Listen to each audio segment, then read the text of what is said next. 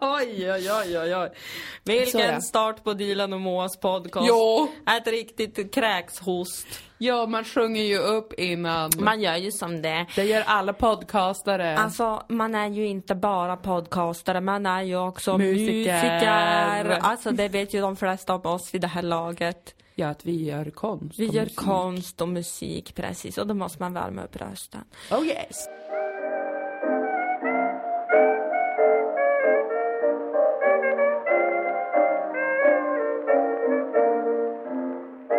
Vi är eh, numera i vanlig ordning på Carbs Collective Collective Studios. Eh, ett underbart eh, kollektiv av olika konstnärer och kreatörer i Sofielund i Malmö. I, för att göra det hela mer romantiskt. Jag vill tillbaka till Sofie. Vad är det för låt? Det är Leslie Tays låt som heter Sofie som handlar om Sofielund. Är det sant?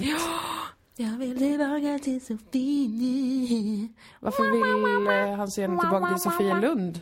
Han kan väl vara i Sofielund, eller? Ja, alltså jag ser honom ändå på stan då och då. Känns som att han är i Malmö ofta. Vem är jag? Jag är en stalker. Ja.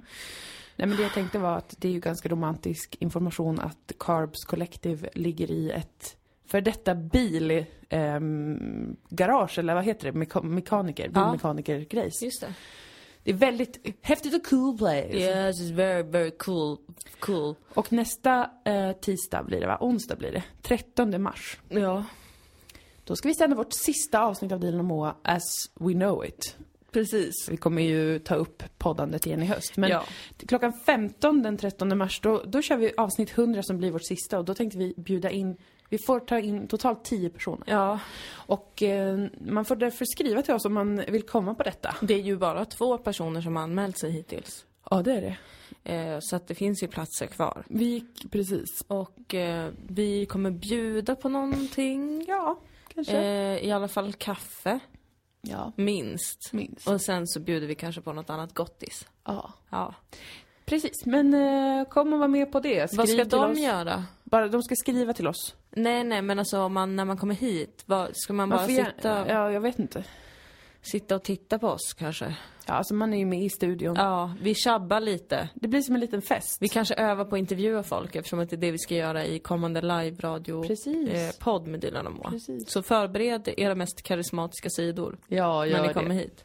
Det blir superkul. Mm. Ehm, och idag ska vi också sända det här avsnittet eh, live medan vi spelar in det via vår Facebook-sida då. Ja, precis. Ett annat sätt att bjuda in till mer mys den här Mm. sista skälvande tiden. Vi är som en, eh, en sån gammal eh, mormor som har tynat bort i demenssjukdom. Ja. Men nu, precis innan döden kommer, så får hon liv igen och minns allting. Ja. Och vill umgås, och man vill umgås med henne för att eh, man minns, så här brukade det vara innan demenssjukdomen tog henne Eh, Precis. in i skuggorna. Innan du bara var sur och arg hela, och kände dig hotad. och var frånvarande, för jag menar vi har ju inte gjort podden särskilt ofta. När vi har varit frånvarande och när vi väl har gjort det så har vi varit kränkta över någonting båda två. Ja, ja. Eh, som Men en så har det dement person ofta är. Eh, Ja, precis. Men det skulle jag vilja hävda att jag alltid har varit. Jo, det är Eh, visserligen Ganska sant. sur över någonting. Jag hade en ganska positiv kurva ett tag för kanske ett, två år sedan. Jag minns det som att när du höll på att läsa Toran, Toran, då hade du ett positivt uppsving Mm. eh, rent humörmässigt. Dagens tårar. Ja, det var, mun- det var ett Ja, muntert tilltal kring dagens tåra. Det var det. Jag, hade, jag var otroligt deppig när vi började podden för då var jag sådär hjärtekrossad. Just det. Så var jag hjärtekrossad ett långt tag. Sen så i en återhämtningsfas på det. Sen var jag ganska glad. Ja. Och sen började det dala igen kan man säga. Ja. Och nu är jag kär igen. Ja. Och nu börjar humöret gå upp. Vet du vad jag har tänkt på? Nej. Apropå det. Nej. Har du tänkt på att det var ganska länge sedan jag var otroligt förkyld? Jag, jag har tänkt på det. Jag, vet du inte att jag har sagt det till dig? Jo, det, kan, det har du gjort. Jag har ju blivit den nya som är sjuk. Ja, Av oss precis. två. Och, eh, för jag brukar ju vanligtvis få typ influensa en till två gånger per år. Ja, och du brukar, det här var min bild av dig. till fram tills väldigt nyligen. Att du sa så här: jag har nog en förkylning på gång så jag är hemma. Och jag bara, lame. Ja. Eh, du är inte så sjuk. Men du var så här, eh, jo, jag kommer bli det. Ja. Tyvärr. Och jag bara, okej, lugn. Sen blev du alltid det. Ja. Och alltså nära döden sjuk i typ två veckor. Helt wiped out, helt förstörd. Ja.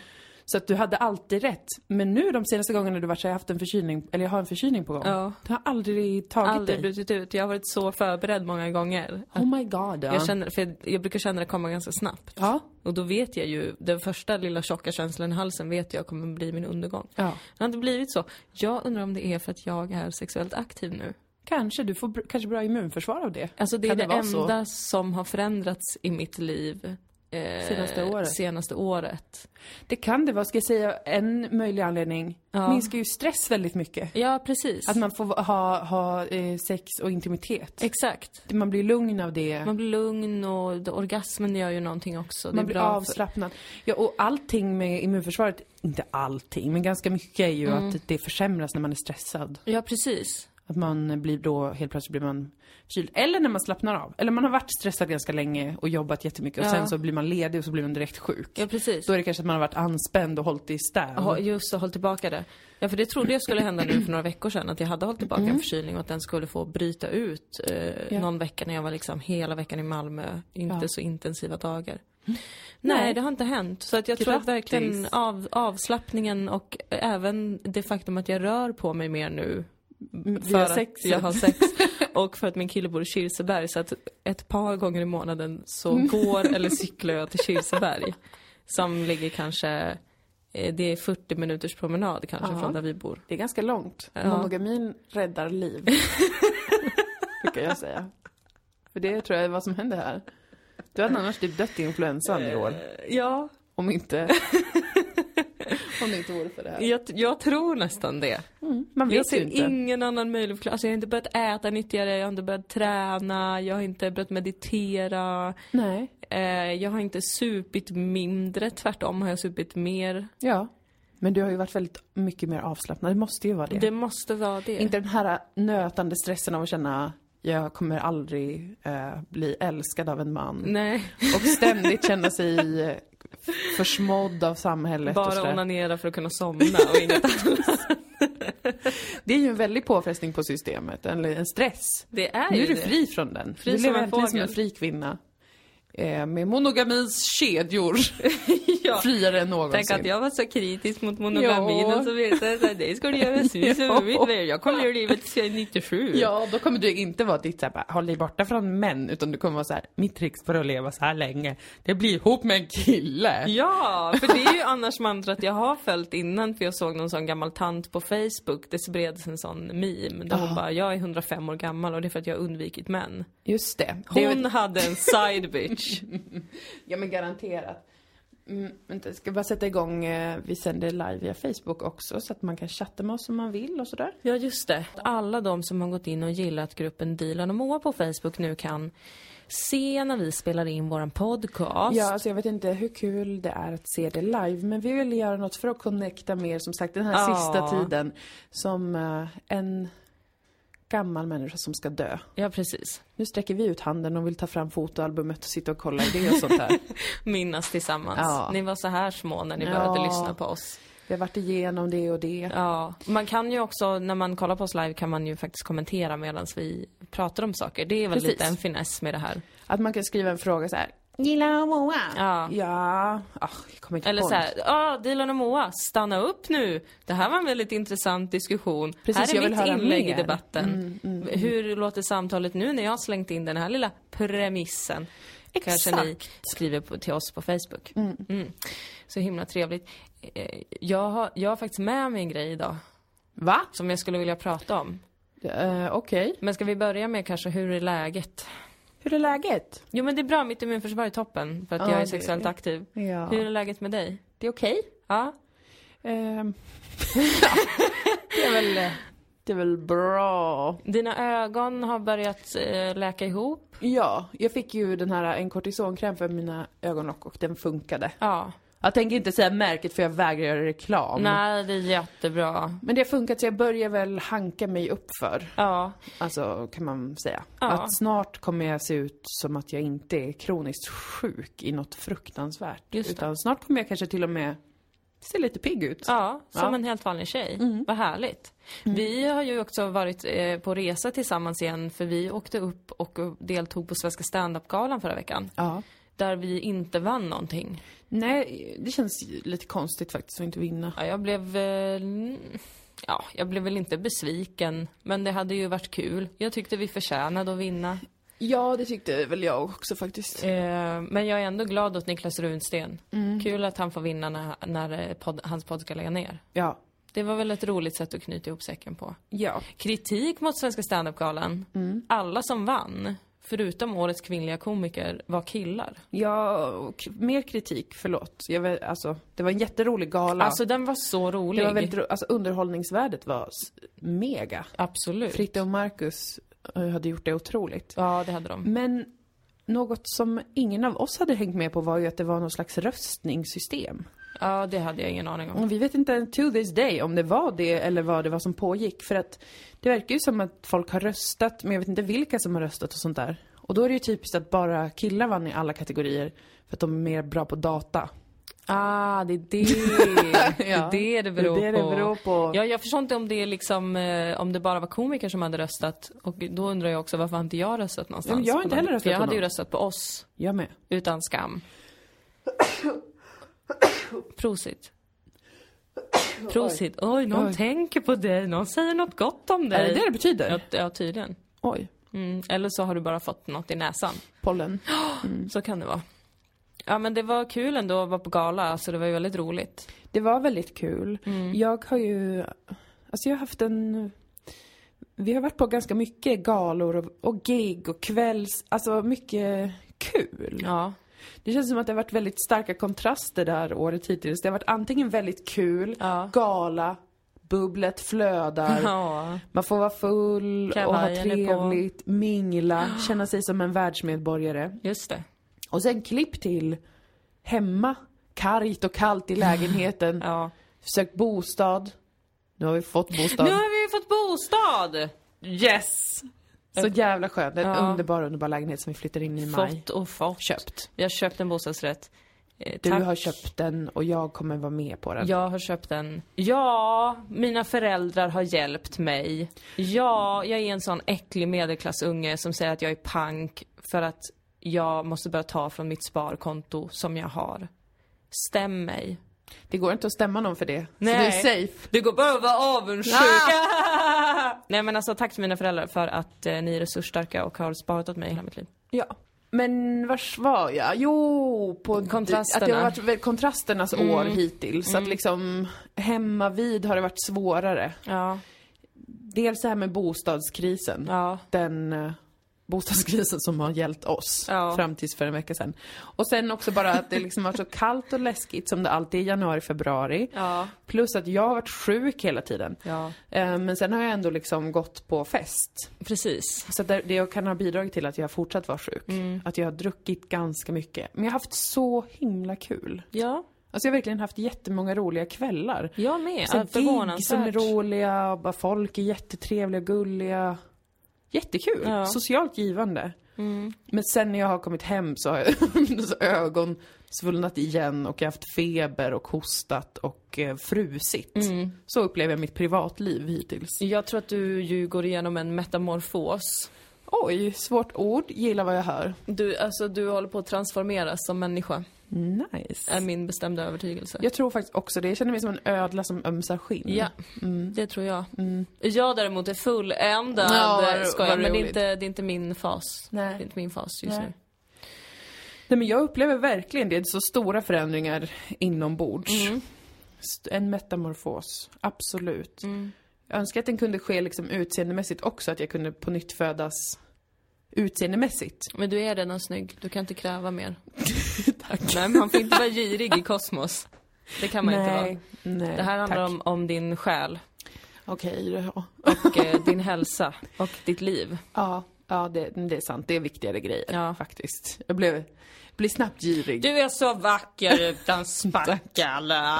Jag tar nog på min smink men det syns inte för mitt, min hud är som sandpapper för den är så torr. Ja. Så det är som att sminka ett sandpapper. Ja, så jävla äckligt. Det är så irriterande när det är så. Bara flaga direkt. typ. Så var det för mig på standup-galan. Det var liksom inte bra hudförutsättningar och så sminkade mig och jag såg bara dammig ut. Samma här. Konstigt. Men alltså du såg inte, du såg, du var så fräsch. Ja, Du såg det... ut som en frukt. Nej men, tack! En sexig svart frukt. Alltså jag var helt klädd i svart. Ja. ja, jag trodde du hade fått lite skev själv. Ja, du missade att jag gjorde ett litet blackface på galan. Jag tänkte att det skulle vara kul. Komiker gillar sånt. Ja, jag märkte ingenting faktiskt. Nej, du var ju så jävla full. Ja, jag var det. Eh, Nej, det var faktiskt inte vi. var ganska, för att vara bland komiker var ju vi kanske de mest ordnade. Vi var som två sådana, alltså på Svenska standup-galan var ju vi kanske som två finans men. Ja, vi bara stod och liksom nickade artigt och förde olika samtal med folk och sen Ja. kände jag att jag började må lite illa sådär. Ja. Jag hade velat gå vid elva men vi gick vid halv ett kanske. Ja. Men det, det var ändå liksom, ja. Ibland är man bara inte på det humöret. Nej, och imorgon ska vi på en till gala. Ja, RIA-galan. Bran- film och tv-producenternas branschgala. Ja. Jag, eh, jag har sett framför mig, för jag visste inte att den fanns och inte Nej. du heller. Och jättekul med nominering i, i, i kategorin Årets programidé, scripted. Yes. Alltså manuscripted. Yes.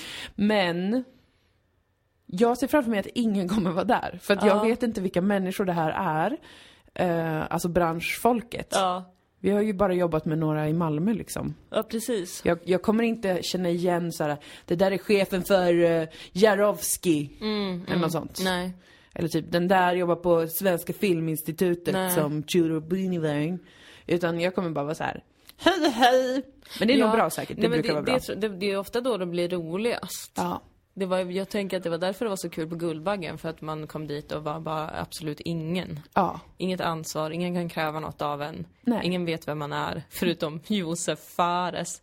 Det var ändå credit som fan att bara ha ett, en interaktion Ja, med någon känd. Och det var... jag som någon känd eh, alltså, tog initiativ till Precis, oss. För vi startade ju samtal med andra, Det gjorde vi.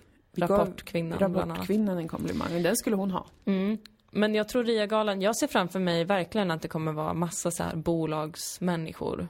Som, har, Pirrigt. som är jättefina i håret och har mycket smink men alla har något stressat i blicken. Ja men precis, så tänker jag mig också att alla har väldigt bra hy. Ja. För att de går kanske på en sån kemisk peeling med AHA och BHA, bla bla bla.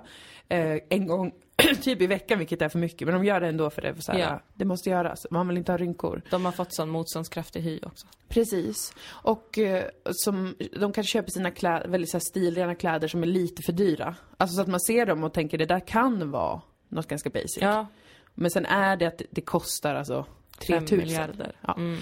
Sådana kläder tror jag att alla har och som du säger, bra hår. Mm. Jag tror vi kommer se väldigt lite dåligt hår. Här slänger jag in en samhällsspaning. Är hår en väldigt tydlig klassmarkör nu för tiden?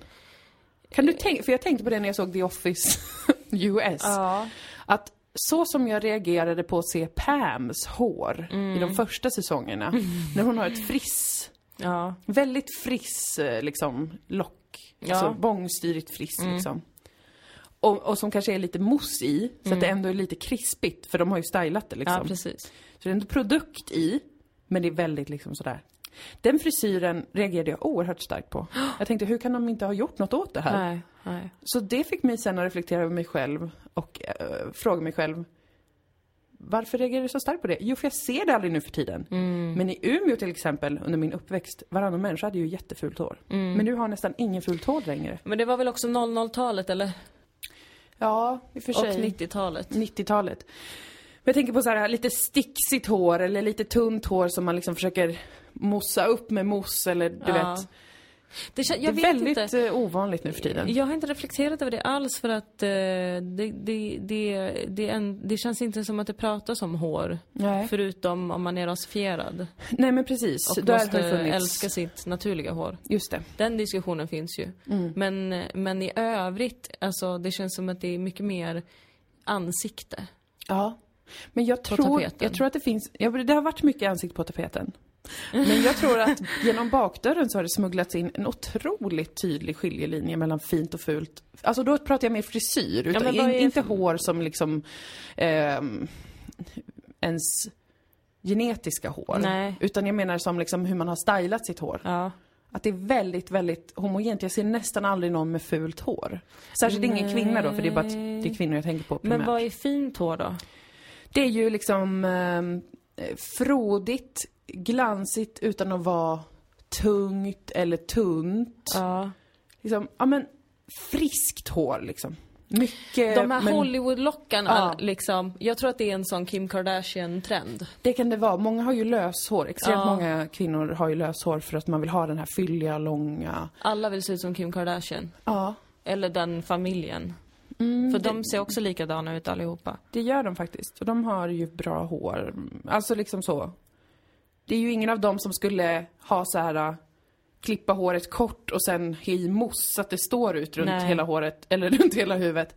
Vilket annars är liksom en västerbottnisk frisyr som jag har sett och eh, inte tänkt vidare på så under Nej. min uppväxt. Men nu, har jag, nu tänkte jag på Mm. det.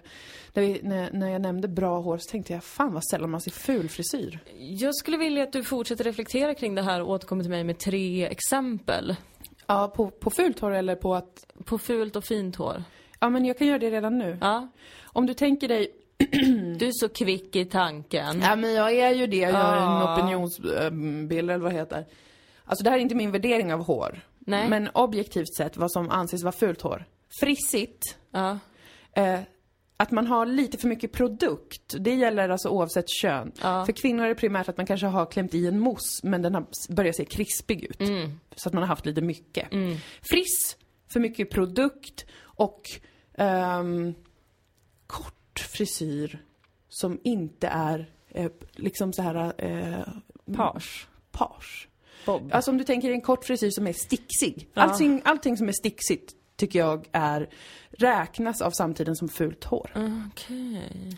Det ska vara mjukt, frodigt, Ja. långt eller om det är kort så ska det fortfarande vara friskt. Ja. Jag tror att det är någon sån hälsofascism som har tagit sig in. Ja, för Eh. fan, det måste det vara. För att jag menar, om man tar typ 90 slutet av 90-talet, början på 00-talet, då var det Ja. ju ändå, var inte heroin chic-trenden lite igång då? Kate Jo, Moss. då kunde man ha så här bara, om man hade långt hår, det flikar så här. Ja. Och alla bara, gud vad sexig du är.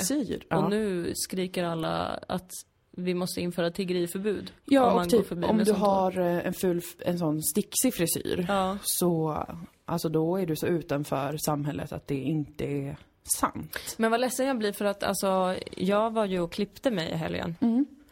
Och jag hade tänkt ha utsläppt här, så här nu. Jag visar, Men du vi har, har- jätte, du, har, du har exakt sånt hår som alla Men ha. det är så himla frissigt. Nej. Det är jätte, jättefrissigt. Det är inte Nu den typen av friss som samhället föraktar. Det där är bara så här, oj va? Nu har vi fint hår. 13 tittare på Facebook som får se mig. Ni får bedöm, bedöm i kommentarsfältet om ni tycker jag är fin i håret. För det tycker inte Jättefin. jag. Alla människor någonsin har alltid tyckt att du har fint hår. Det är så tjockt och jättevackert. Men titta vad konstigt det är. och Alltså, typ en själv, alltså det har som ett självfall. vad är det här? Volym. Jag ser ut som en sån Något många- afghanhund. Nej, men de är de erkänt vackraste hundarna. Alltså de är ju supermodellhundar. Du har inget case med ditt hår, det är jättefint. Okej, tack. Det är faktiskt det. Då Eh, måste det vara utsläppt då. Ja, men gör det. Alltså det är superfint. Och jag har inte heller så himla pjåkigt hår om nu är oduschat så jag kommer inte släppa ut det. Nej. Särskilt inte efter att du har gjort det. Så skulle det varit innan. så, så.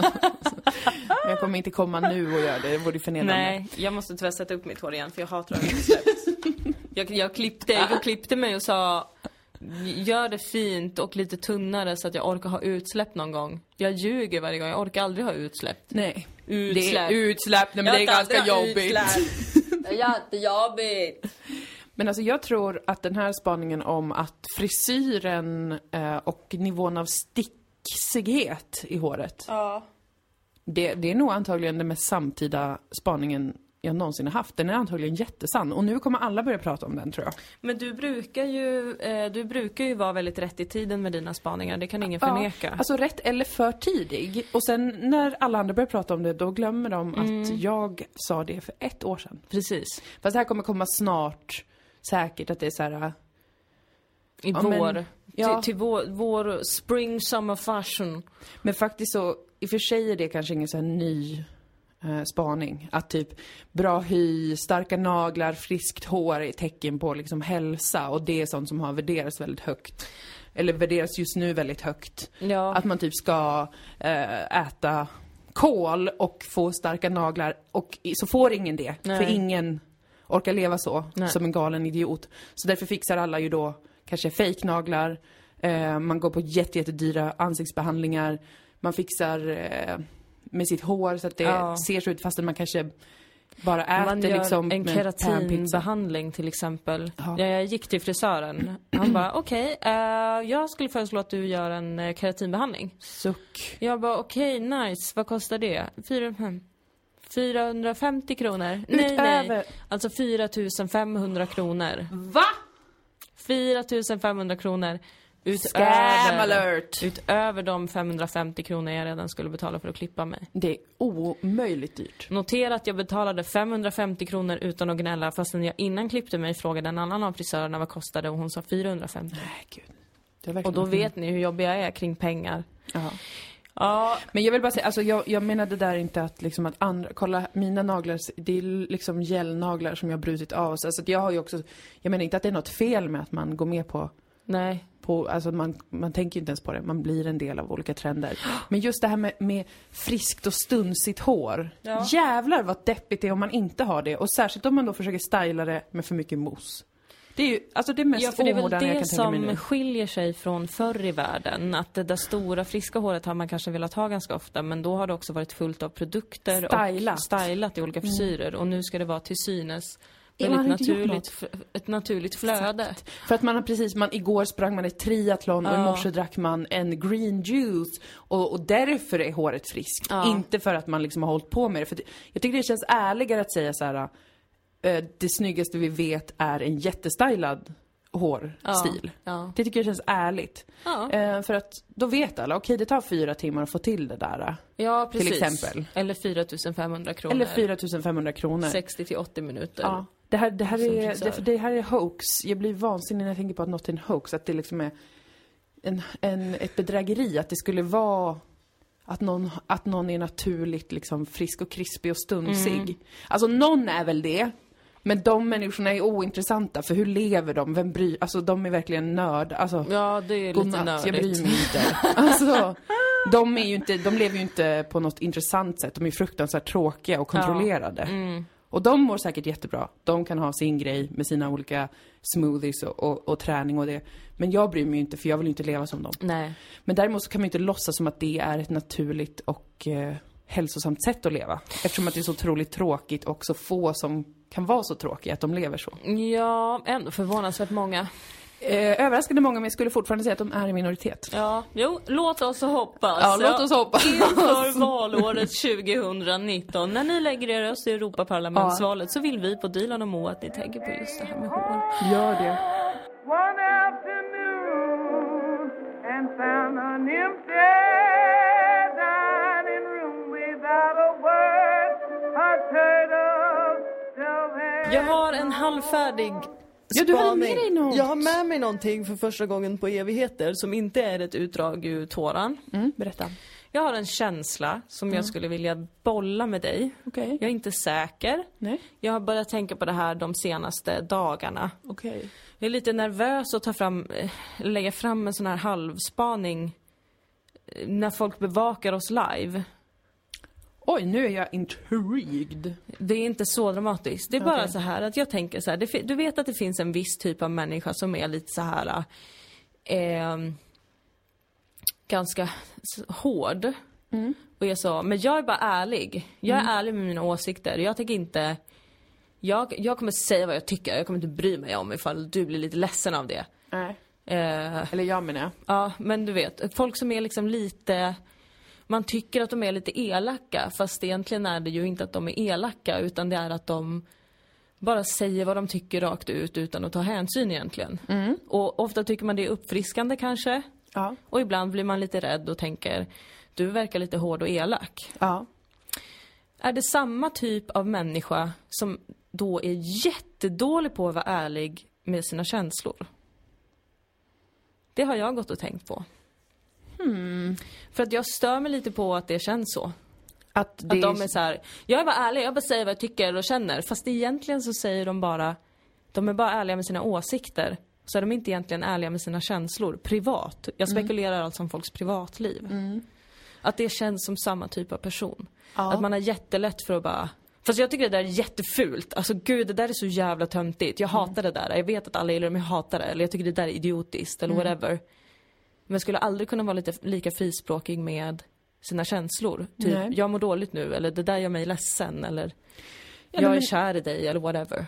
Jag tror säkert på den här spaningen. Tack. att eh, det hänger ihop. För att ehm, det är ju som att ta ganska mycket plats. Att, för man vet ju, de flesta vet ju de sociala konventionerna. Alla vet när de är hårda eller råa eller ärliga.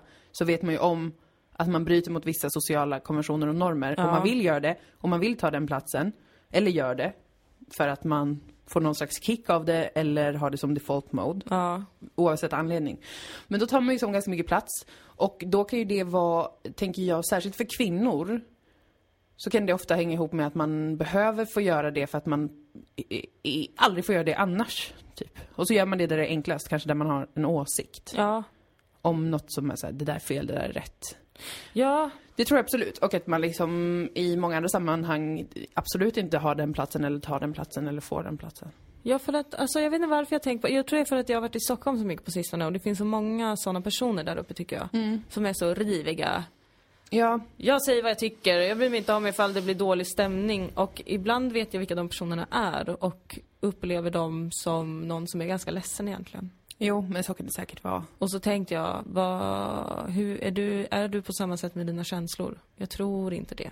Nej. Kräver du samma uppmärksamhet och utrymme för uttrycket av dina känslor? Jag tror inte det. Nej, det tror inte jag heller eh, sådana personer gör. Den personlighetstypen. Jag vet inte varför jag har ett behov av att prata om det. Nej, det, det är ju ditt problem som du kommer dragandes Jag med tror- jag här. tror att jag blir Varför orolig. känner du? Jag blir ofta orolig när folk är på det sättet. Ja. Jag, jag tror att det är för att jag har haft den känslan lite i bakhuvudet. Ja. Av att typ, du är jätte...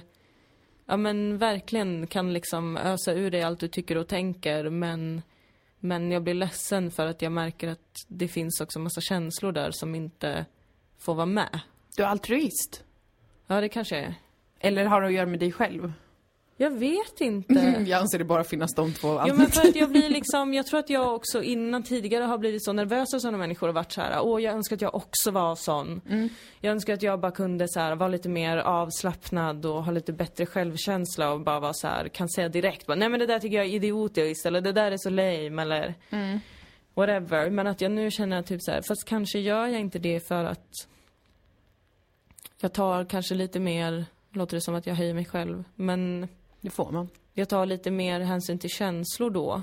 Mm. Gör man även mottagarens känslor. Mm. Att, att känslogrejerna är mycket mer närvarande och då kanske man inte säger saker rakt ut. Och det gör inte att man är, för det är det som har varit jobbigt då. Mm. Eller som jag har blivit avundsjuk på är så här, ja men då är jag inte en sån person. Ja. Då är jag inte ärlig som du är. Ja, ja. Fast sen jag kanske är det, men jag formulerar det på ett annat sätt eller jag säger inte alltid vad jag tycker för att, När du väljer dina tillfällen det ju. ja. Mm. Och kanske och du lägger... behöver kanske inte göra det som en show. Alltså jag menar det är också någonting med det personlighetsdraget som kanske är att man behöver göra det inför publik. Alltså då menar jag inte publik som att man står på en scen men att man i ett rum eller på ett möte eller någonting liknande. Att man ändå eh, behöver göra det som en demonstration eller en protest i sig själv. Alltså så att det är ju, det är ju man skulle inte, de personerna skulle ju aldrig få samma kick av att bete sig så one-on-one med en människa. Sådana hårda personer är ju också väldigt ofta precis sådana som man kan ha så här trevligt med när man bara är med den. Ja. Typ att man står och pratar med en sån person. Och sen kanske man är i ett möte. Jag har haft sådana här människor på en, liksom, där ställen jag jobbar och sådär. Men sådana personer som i ett möte då till exempel skulle kunna vara helt så här stenhård och bara, men jag säger vad jag tycker och jätte, alltså väldigt konfrontativ. Väldigt hög affekt direkt typ och sådär. Inför en- grupp. Men som inte skulle vara så med en själv liksom. Nej. Kanske om man är en chef till en sån person, då skulle de kanske vara så. Men alltså jag tänker det, det hänger också ihop med att det är ett safe space för de personerna. Ja, jag undrar lite det. Sen betyder ju inte det, jag tror ju inte bara för det att de som inte är så i en social situation, de som kanske är lite mer försiktiga, måste ju nödvändigtvis inte vara personer som då privat är jättebra på att prata om sina känslor och så vidare. Nej. Men det känns som att jag vet inte, det finns någonting där jag vill peta på. När folk är på det sättet. För jag, tro, jag tror nog att det som irriterar mig lite är att de också tycker att de är lite bättre. Men de, de känner sig ju balla av sånt. Ja, de känner sig balla och som att alla andra typ är mesar för att de inte gör på samma sätt. Ja. Och då tror jag att det ringer en klocka hos mig som säger att du kanske inte är så glad. Det, det, det skulle jag tolka som en klocka av eh, också försvar av en annan metod. Aha. eh, som du har. Jaha. Eller som du eh, tycker är viktig. Vad då då? Alltså en, ett annat sätt att eh, förmedla vad man tycker eller ett annat sätt att konfrontera eller ett annat sätt att... Alltså då skulle jag ändå säga att din reaktion kan komma från att du inte håller med om att det är ett bra sätt. Om man träffar på liksom sådana personer eller jobbar med sådana personer. Nej men jag tycker inte det är ett bra sätt. Nej. Jag tycker, och det, men notera att det är skillnad på eh, att vara liksom eh, kanske eh, tydlig eller professionell eller vara hård ibland. Ja, För ja. att jag, jag vet att jag kan upplevas som hård i vissa Ja, jag med, arbetssituationer. Mm. När jag är här, det här och det här och det här vill jag ha svar på, det här håller inte jag med om. Mm. Är liksom bestämd i det. Mm. Men, men jag skulle inte vilja vara så i allmänhet, alltså typ i ett samtal med kompisar eller bekanta eller på en fest eller ja, Mm. i ett möte. Alltså, Ja, nej, inte jag där reagerar jag på någonting. Ja. Men då- Men då är det ju verkligen min högst personliga slutsats som är, det här är ju inte längre en spaning. För att det är jag som då tänker, om du är sådär hård, ganska mycket i onödan, då kommer jag tro att du eh, bär på någonting inom dig som inte är löst. Mm. Men det tror jag stämmer, men jag tror att det blir lättare för dig att fokusera på den personen då än på vad du eh, vill ha istället, eller vill göra istället. Mm. Alltså det är lättare att, att se liksom, då är den kanske en ledsen person eller den Mm. är, har svårigheter med det här. Men i det så finns det ju också någonting som du kan och som du föredrar. I till exempel en konfrontation eller ett möte eller någonting sånt här. Ja. Men de personerna blir ju extremt dominanta i sociala sammanhang, generellt. Just för att de har den approachen bara jag säger vad jag tycker och typ om någon inte Annars håller är man med. en jävla mes. Precis, om någon inte har den här nivån av affekt och konfrontation så är de en uh, tönt som inte har något att säga typ. Alltså de har ju, det, det här är ju liksom en personlighet, ett personlighetsdrag som man känner igen. Och då tänker jag att eh, med sådana dominanta personer socialt så är det ju väldigt svårt att, för att sätter man sig upp mot det eller svarar med samma affekt så har de vunnit. För att då får de en konflikt. Ja. Eller då får de det, den typen av liksom sammanhang som de trivs i och är bra på. Ja. Svarar man inte upp mot det så är man eh, kanske en mes. i det- De tycker att man inte säger vad man tycker eller något sånt här. ja. Alltså jag målar upp olika scenarion Ja, nu. Det är, inte, det är ingenting som någon av oss varit med om nu på, på Nej, senaste. nej, nej. Men det är intressant Men med det är något man har stött på Ja, i hela sitt liv, tänker jag. ja, verkligen. Den typen av eh, kommunikation. Ja, precis. Som det också känns som är lite poppis nu, eller? Jag tror det. Jag tror det, för att, Att Stockholm folk- har ett jävla uppsving just nu när det Ja. kommer till den här eh, counter, counterfeminism-vågen. Alltså inte counterfeminism, men, men eh, det var roligt bara för att det var ett skämt om counterterrorism. Men du vet. Eller kanske, ja men jag tror också att det är poppis för att det är liksom, den här, den här det kommer liksom en motreaktion mot eh, PK-moralism. Ja. Och då är motreaktionen att så här, man, man ska vara jävligt stenhård och iskall. Ja. Eh, när, för att man kanske, det kanske har krävts att man har det modet så här, om det har funnits stark konsensus, gruppdynamik som har, som har sett till att frysa ut eller stänga ner så fort någon vill vädra en annan tanke. Så kanske det har krävts liksom, de som börjar, vill börja göra det i sina olika sammanhang eller på jobbet eller liknande. Där det har präglats av stark moralism liksom. Så kanske det har krävts en jävligt hård approach eller en jävligt så här kylig, så här, ni kommer inte åt mig och det ska ni veta från sekund ett när jag säger någonting. Ja. Så att jag kan tänka att det är, att det finns en sån, en sån motreaktion som sen blir en trend för att då är det jättemånga som liksom känner sig befriade eller förlösta av att höra någon säga Och det, så. det kan jag bla, bla, bla. förstå.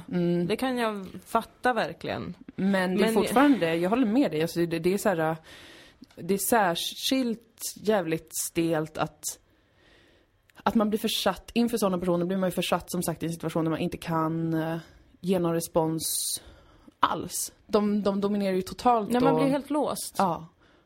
Och, men grejen är ju också att folk tröttnar på det här jättesnabbt. Så Ja, att då tänker jag att de blir kommer- ännu mer ledsna för då kommer ingen vilja prata med den. Ja men så har det alltid varit. Och då är blir man dem- ännu mer hård. För att man är ledsen ju.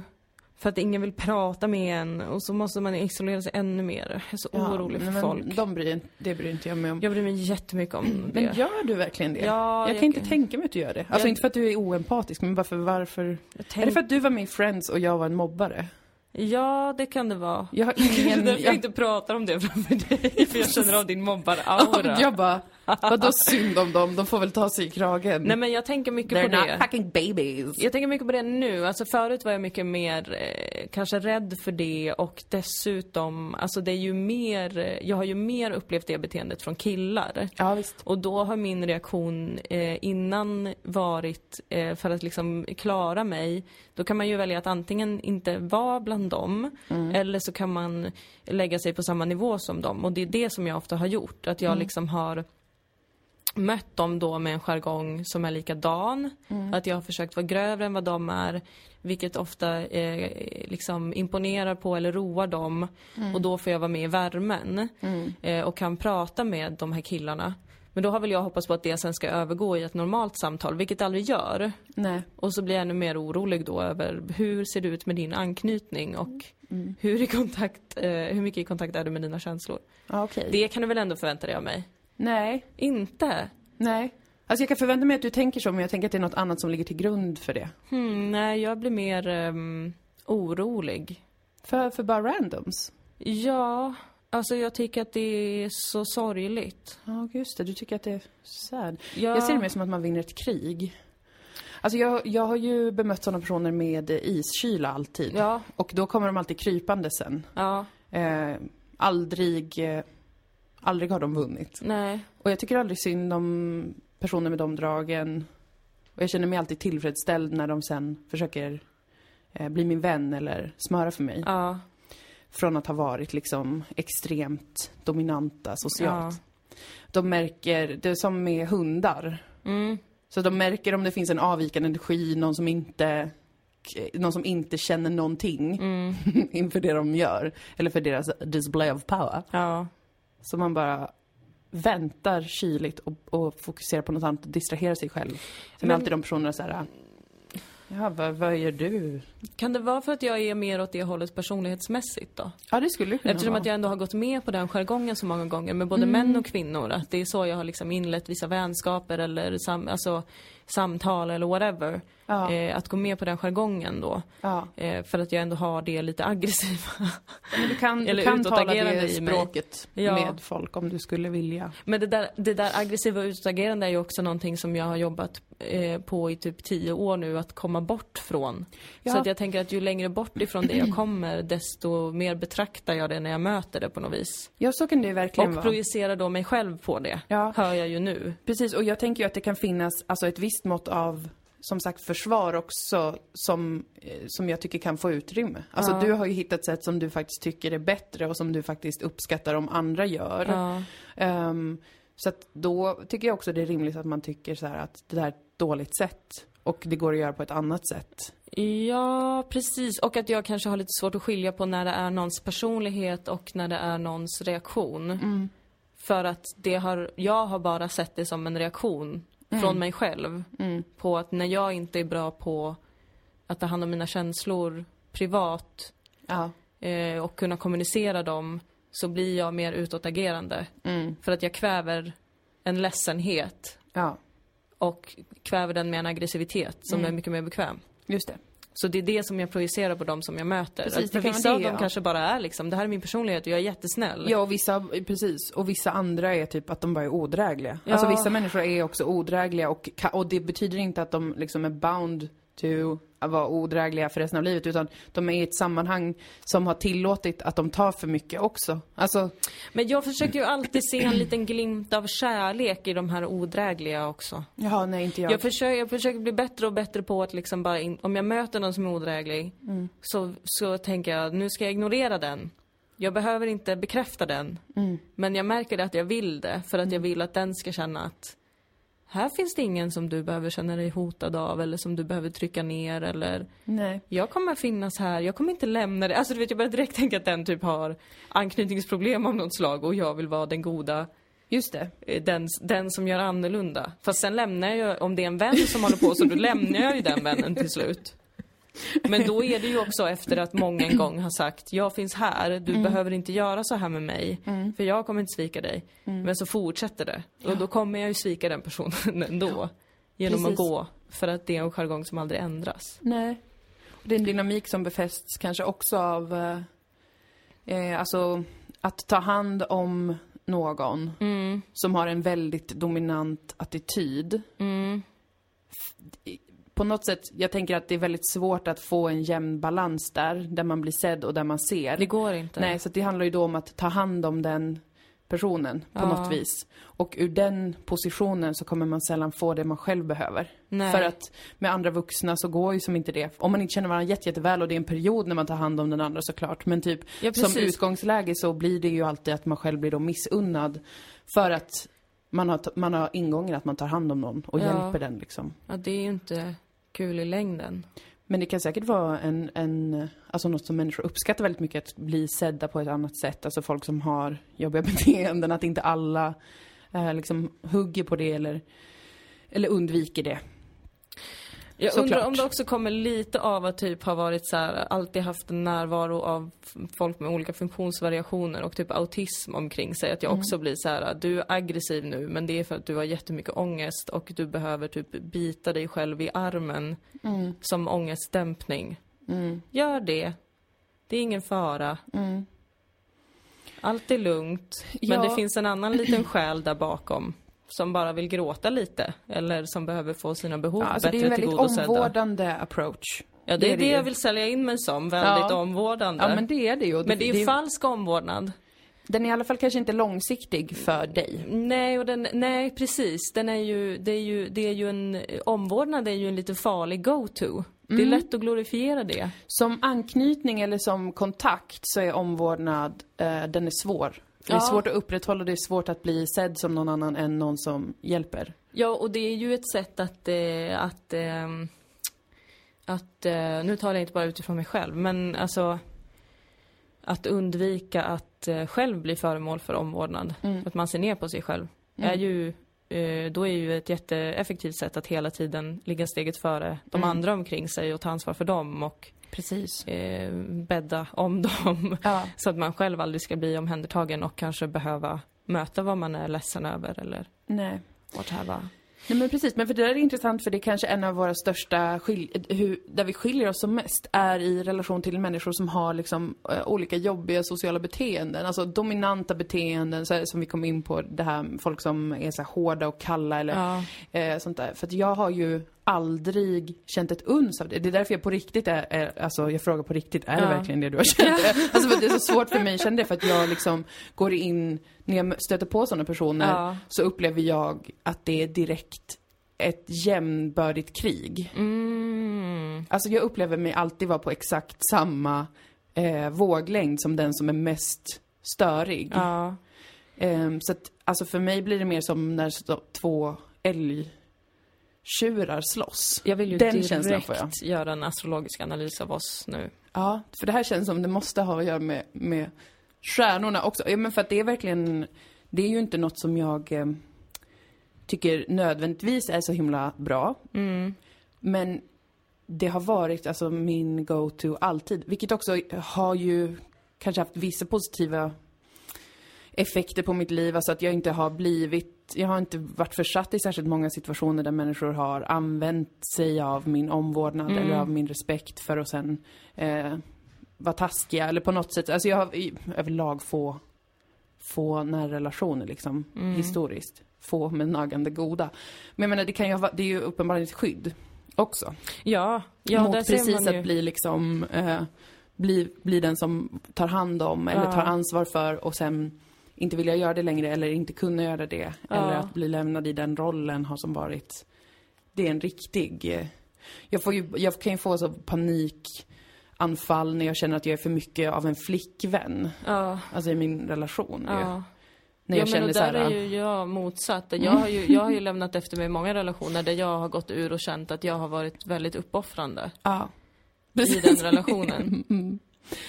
Jag är mer såhär, jag bara, nu känns det som att, för att jag höll på för, började förbereda middagen lite för tidigt, så jag bara, det här går inte, jag kan inte vara en sån tjej, ska jag stå här hemma och laga mat när du kommer hem? Det känns jättekonstigt. Min kille bara, wow, du, det var du som, det var du som började laga mat och jag bara, jag klarar inte! Nej, det är strukturerna som har med att laga mat. Inte frivilliga. Nej men jag tror att jag är väldigt rädd för, för att vara i den, eh, att ge, ehm, att vara omvårdande.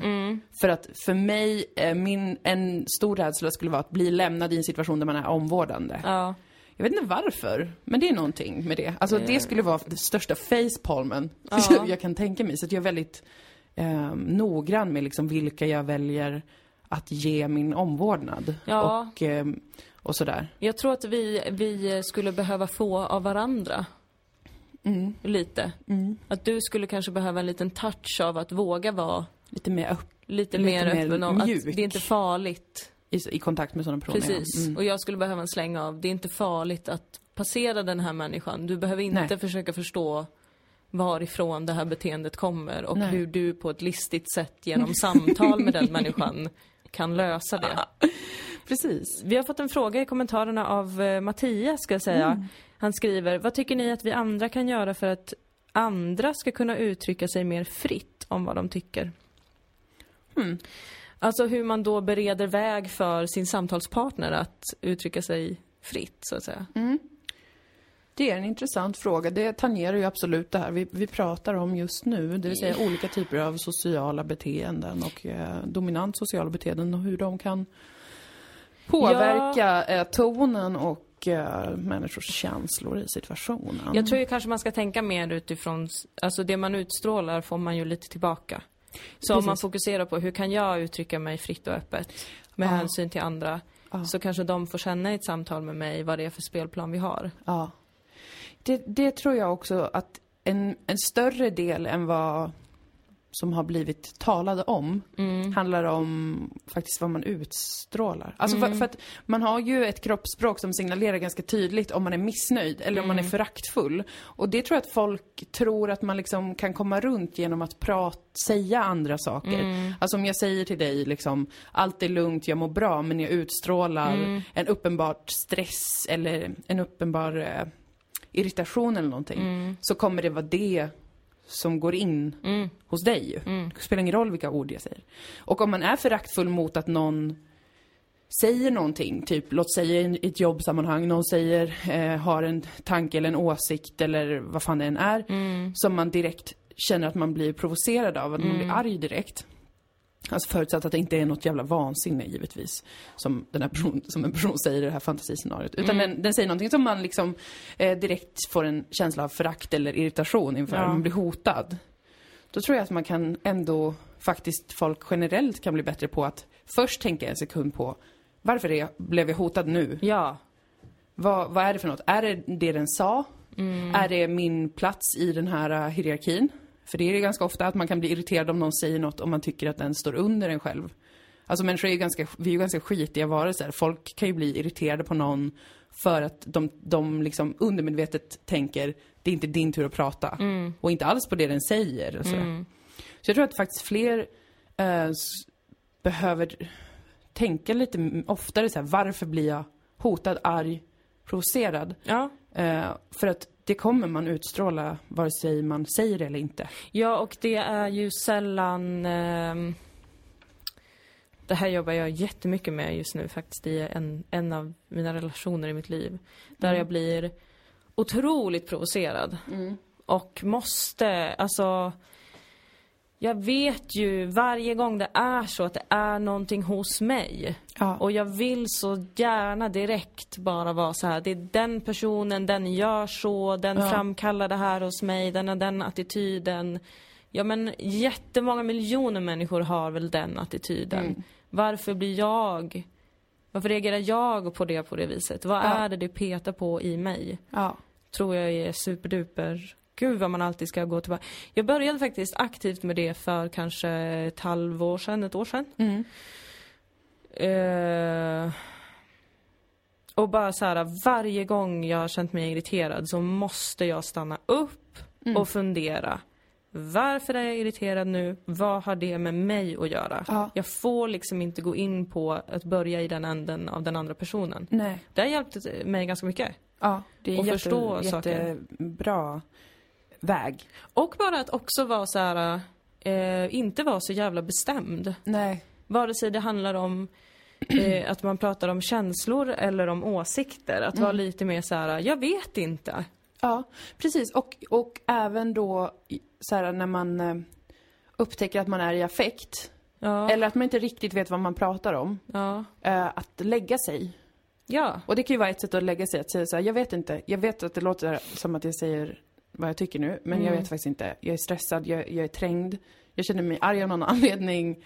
Alltså att mm, folk är mycket bättre än vad man kanske tror på att hjälpa en. Om man Ja. säger så här, jag vet inte varför, men jag känner mig arg nu. Ja. Det är mycket lättare för någon annan att bara, okej, s- vänta då, spolar vi tillbaka. Vad är det som, vad är det som är irriterande för dig eller provocerande? Kan du hitta vad det är för någonting? Mm. Så blir det ett mycket bättre fokus tror jag och ett bättre, bättre möjlighet för folk att få säga faktiskt. Ja, och våga säga, men det här kanske är särskilt med känslor, för när det kommer till åsikter och liksom rent, vad ska man säga, världsliga ting som man pratar om, där, är- där kan man ju ha ett bra samtalsflöde och vara lite så här, ja men jag tyckte så här, eller jag vet inte, men hur kan det vara, kan man se på det från det här perspektivet, bla bla, bla. Intressant. Men att man är särskilt noga med känslor. Mm. Att inte vänta med, för det känns som en sån jävla fälla, att vara så här, nej men jag ska komma på eh, exakt vad det är för någonting. Ja. Innan jag kan ta upp det med den här personen. Ja. Jag måste vara helt klar med vad det här har med mig att göra innan jag tar upp det. Istället för att eh, bara säga. Mm. Det är någonting, jag håller på att fundera på det, men det är någonting som gör mig ledsen just nu. Jag vet Ja. inte vad det är, men jag vill bara att du ska veta det. Så vet du det. Så behöver inte du gå runt och plocka upp på den känslan Nej. och antagligen som 99% av alla gör, tänka att det är mig, jag som mottagare, det är mitt fel. Mm. Eh, det, det känns som en jätteviktig sak. Att bara också slänga ut faktiskt. känslorna, inte liksom att man ska lägga över allt ansvar för sina känslor på någon. Nej. Men bara vara så här. Sätt ord, sätt ord på det lilla, lilla man vet. Ja. Och var tydlig med att jag vet inte. Den här Precis. känslan kanske är helt annorlunda imorgon när jag har fått fundera på det. Ja. Men, men just nu är det så här. Ja. Precis. Det var ju, vi har ju ett aktuellt exempel från när du och jag och Elvira hade en möte om impron och hur vi ska lägga upp den och sådär. Och jag kände att jag liksom blev, lät, kände mig arg, Mm.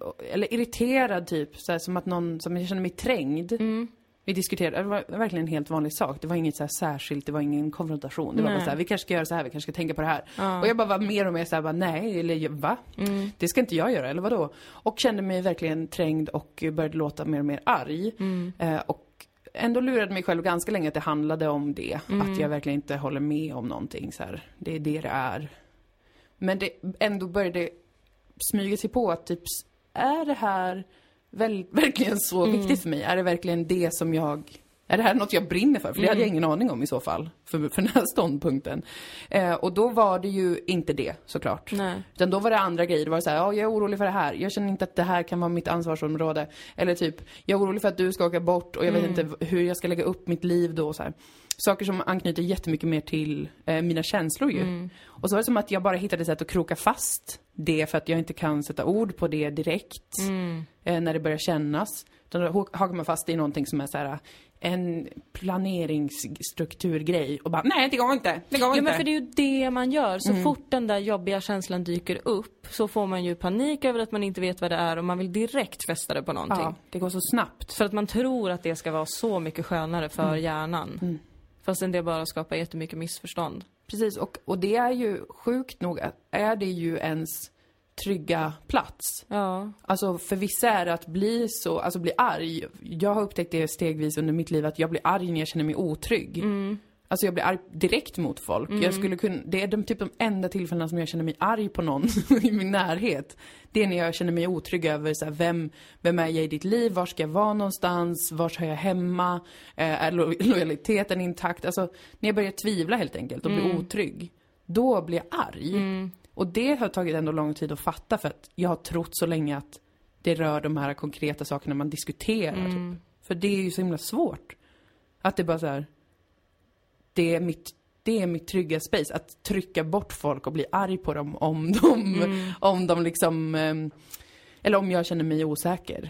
Eh, och det är ju ganska, det är som tungt jobb att hålla på med. Men det tror jag att man tjänar på i längden, både själv och alla i ens omgivning, att försöka så här, sluta vara så jävla uppe i att själv berättiga sitt trygga rum. Jag försöker komma på allt på egen hand också. Ja. Alltså visst att jag fortfarande tycker det här med att liksom när man känner det där att, när man känner något irritation eller så, att man ska gå till sig själv, då, det är ju en självreflektion som krävs. Men den ska ju ske parallellt med någonting också. Ja. Det är jätteviktigt att ta hjälp av andra. Ja. Och det, man behöver inte ta hjälp av andra, det behöver inte vara så krångligt, det behöver inte vara att andra ska fixa ens problem. Det är bara Nej. liksom att överhuvudtaget få säga det till en annan person. Ja, visst, låta det bli någonting som är verkligt och inte bara någonting som susar genom hjärnan Ja. och skapar onåd. Ja. Så, Exakt. och så slänga ut mer verkligen. Och, eh, och också gå tillbaka till sig själv om det gäller liksom, ja, men situationer i grupper där man inte känner alla, alltså på jobb och liknande. Alltså att gå tillbaka till varför blir jag kanske provocerad? Mm. Kan det vara så att jag också tycker att någon som är under mig i hierarkin, eh, utan att jag ens visste att jag tyckte att den var under mig i hierarkin, Mm. så, så kan det vara så att man tycker det. Mm. Gör den inte till en ond Eller om det är någon men över en i hierarkin. Precis som man Man anser sig tycker- ha mer rätt att Ja. kanske ha väldigt mycket kortare stubin mot. Det tycker jag i och för sig ibland är rättfärdigat. Men, men Ja, eh, det är lite beroende på situation såklart. Man ska Jo. inte vara pissig men nej men ibland måste man ju sätta ner foten. Jo.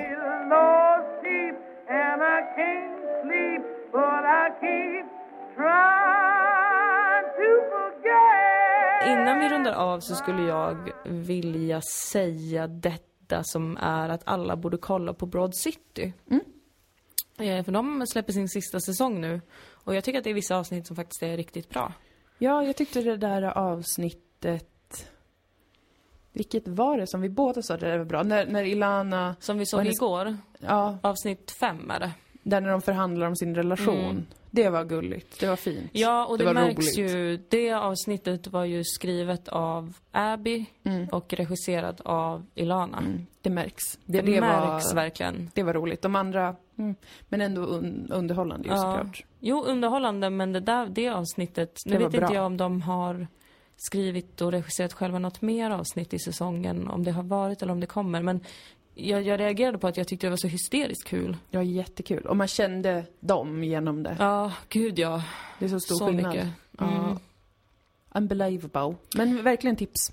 Supertips och tips. titta också på Sagan om Dilan och Moa på SVT Play. Ja. Vi har fått träffa dramaturger nu Mm. eh, och jobbat med karaktärsutveckling Mm. så att vi ska visa SVT att de kan säga ja till en andra säsong Mm. för att vi är inte två flummiga hippies som inte gör Vi är inte någonting. två galna punkare som vägrar Nej. utveckla våra manus. Utan vi ska verkligen göra en jättebra säsong två. Vi hoppas det i alla fall. Vi får svar om ungefär en och en halv Det vecka. varit så kul! Det var så jävla kul. Att få jobba med de här, eh, ja främst då huvudkaraktärerna Dilan och Moa, som vi lite har eh, negligerat. Vi har lagt så mycket fokus på våra bikaraktärer faktiskt. Ja, Så att eh, det är väldigt roligt. så kul. Mm. Gud. Hoppas, hoppas, Jag har också hoppas, gjort hoppas. en astrologisk analys av våra två karaktärer. Ja, spännande. Avsnitt 100 spelas in här på Carbs den 13 i femte klockan 15 i Malmö. Ja. Skriv till oss på Facebook, Instagram eller e-mail eller Twitter om ni vill komma. Vi har bara 10 platser. Det är gratis eh, om man får höra av sig. Helt enkelt. Ja, Och hoppas vi bjuder på något. något. Vi vet inte vad. Förutom goda skratt då. Hava. Eller prosecco. Åh, oh, vad gott. Så man får inte vara törstig. under 18, eller om man är det, ha falsklägg. Förlåt, det här är uppvigling. Man får inte det. Man får inte. Men man kan. Okej, hej då. Hej då, hej då Facebook. Hej då. Hej då podden. Ta hand om er. Puss puss. Until next time. We're together.